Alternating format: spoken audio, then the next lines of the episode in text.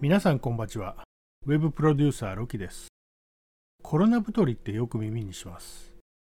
まあ活動範囲もね制限されてるし、家にいたらついついつまんじゃったり、いつも通りに食べてもね消費しないから徐々に肉好きがね良くなっちゃうよね。まあメンタル的に食が進んじゃうって人もいるみたいなんで、それはちょっとね心配になるけど、で僕はこの状況に反してね実は1年で10キロぐらい痩せましたもともと高校球児だった頃のね体重に戻そうと20キロの、ね、減量を目指していたんですけど、まあ、目標の半分だからねまだまだなんだけど、まあ、ダイエットとしてやってるわけじゃないんですよね。もちろん今更ねこの年で見た目がどうこうってことでもなくてフリーランスは体が資本でしょ？島で一人で暮らしてるから、まあ、かあってもねしばらく誰からも気づかれない状況にあるし重症化してもね病院がないからね、まあ、コロナに煽られたわけじゃなくてこれはずっと考えてて健康に気遣うように向き合うようになった結果なんですよね。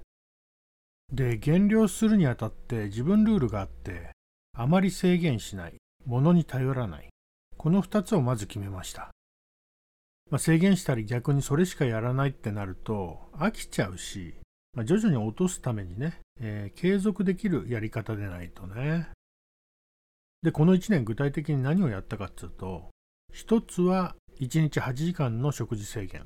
制限しないとは言いつつ、まあ、1日8時間だけ食事や飲酒をね、自由にしていい時間に当てる。まあ、大体13時から21時仕事の都合で前後1時間のズレは許容してて、まあ、何を食べても飲んでもこの時間は OK。で、2つ目はあ水、お茶、コーヒーなどね、1日2リットル以上の水分を取る。そして3つ目は、こまめに動く。無駄に動く。やってるのはこの3つだけです。で、打ち合わせ中とかにね、あのお腹が鳴っちゃったらごめんね。それでは参りましょう。月光ラジオ。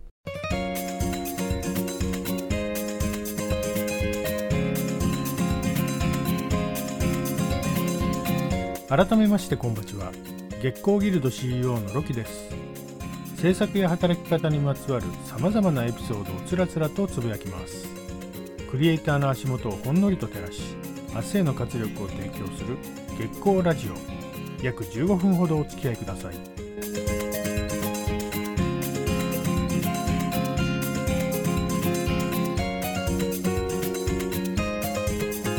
この番組は月光ギルド合同会社秘密結社キュリアス湯気島製作者の提供で愛媛県湯気島の月光スタジオからお送りします。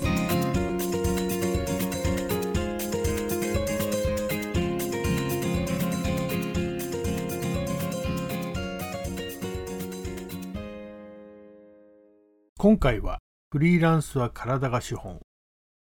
よく言われてることだし体調を崩した時にね改めて思いますよね。ついつい忘れがちだから、まあ、年に12回戒めを食らうってことねあるんじゃないでしょうかね、まあ、ギルドは女性ばっかりなんで、まあ、体調の変化や天候などの変化にね敏感な人もいるし、ま男性に比べると浮き沈みがね激しいように思います、まメンタル面でもね仕事やプライベートで追い詰められたりすれば浮上できなかったり、ね、誰にだってそういうことってあるんじゃないでしょうかね。この1年、えー、コロナで実感した人もね、多いんじゃないかと思います。体調が悪い時は、まあ無理して頑張っちゃってもね、効率が上がらなかったり、クオリティが伴わなかったりするんで、1日2日休んで整えるのが一番だと思うけど、作業を進めなきゃいけないっていう焦りでね、心休まらなかったり、小さいお子さんがいたりワンオペだと、まあ、ゆっくりもねしてらんないっていうね環境に左右されたりして、まあ、そうなるとドーピングしてねもう震えながらクラクラしながらねデスクの前座って PC の前座って進めなきゃいけないっていうジレンマがあるからまあ最初に戻るけど体が資本だよね、まあ、風邪とか生理とか、まあ、腰痛肩こりとかね、まあ、少しおとなしくしてて時間が経てば緩和されたり治癒する類のものならまだいいんですけど、慢性や急性でね一生付き合わなきゃいけないっていう病気になると話はまた別です、まあ、いわゆる持病ってやつですね。生活や人生そのものに関わってくるんでねこれまでの状況とは一変します。ま長く付き合う病気って何だっつうと、まあ、例えばがん女性であれば子宮頸がん体がん卵巣がんあるいは乳がんなどのリスクがありますよね。それからま特定疾患。国から指定された、ま、治癒が難しい。治療が難しいね。病気。いわゆる難病って言われてるもので、まあ、女性の場合は自己免疫疾患が多いですよね。まあ、よく知られているものとしては関節リウマチだったり膠原病とかだったりね。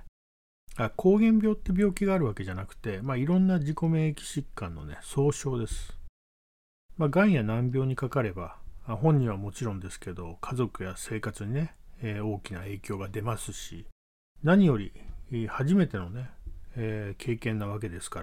ら先行き不安でたまらないと思います。でまあギルドも大所帯なんでね中にはあ何人かね療養してたり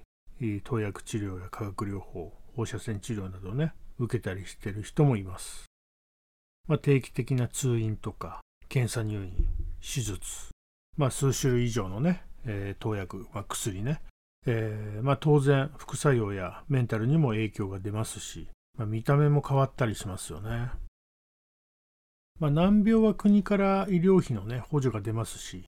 まあ、がんなんか民間のね、がん保険とかでね、治療費の一部はカバーできますけど、いずれにしても生活費まではね、保証してくれないんで、まあ、働かなきゃいけませんよね。まあ、だけど通院や急変などで勤めに出るのはなかなかね難しかったり受け入れてもらえなかったりあるいは人とね多く接する仕事はねしんどいと思うんですよね。闘病生活が長い人を俗にサバイバーって言いますけどこの仕事や働き方ってサバイバーに向いてると思うんだよね。っ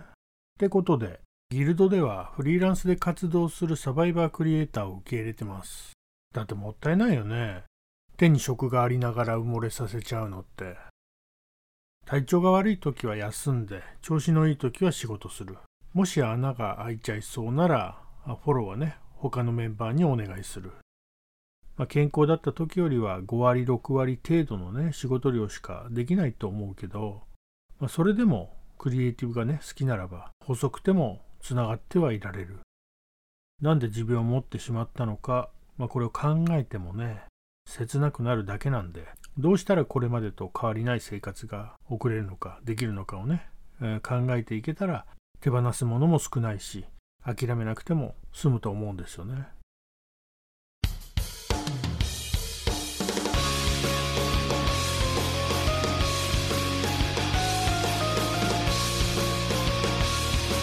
月光ラジオでは質問や相談エピソードなどなどたくさん募集しておりますロキのツイッターアカウント、アットマーク、BOOMAR13、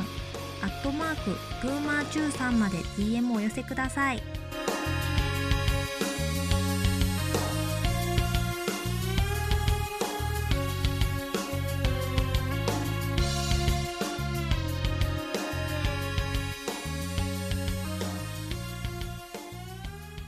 今回はちょっとシリアスに恋のトーンを落として身につまされる健康と病気についてお話ししました。フリーランスは仕事と生活の距離が近いし、僕は生活の中に仕事があるって考えているんで、なかなかね、切り離せないよね。僕自身は病気じゃないんだけど、根詰めて画面の前に張り付いてね、延々と作業してると、左腕がね、突っ張って痺れる筋肉性疲労ってやつになっちゃうんですよね。まあ、肩甲骨から肘ぐらいまでがね痛くてしびれる。あのそうなっちゃうとね筋弛緩薬でね強制的に落とされる怖い薬をね3日間飲まないと治らないんでまあそうならないようにね無駄にこまめに肩や腕を回したりね無駄に手振って歩いたりしてます、まあ、あとは生活習慣病にならないように、まあ、冒頭の方法でね減量しています。メンバーにはサバイバーや病気じゃないけど、まあ、不妊治療してたり、つわりがひどかったり、まあ、更年期だったりね。まあ、いろいろいますけど、それぞれが折り合いをつけて、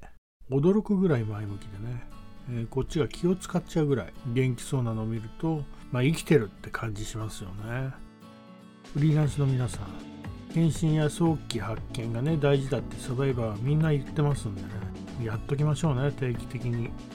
そして体調が優れない時は無理せずに私体調が優れないのでお休みします体調なんつってね。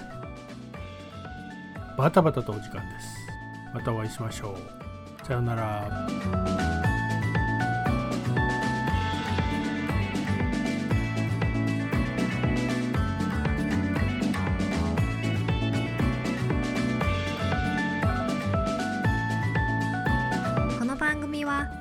月光ギルド合同会社秘密結社キュリアス湯毛島製作者の提供でお送りしました。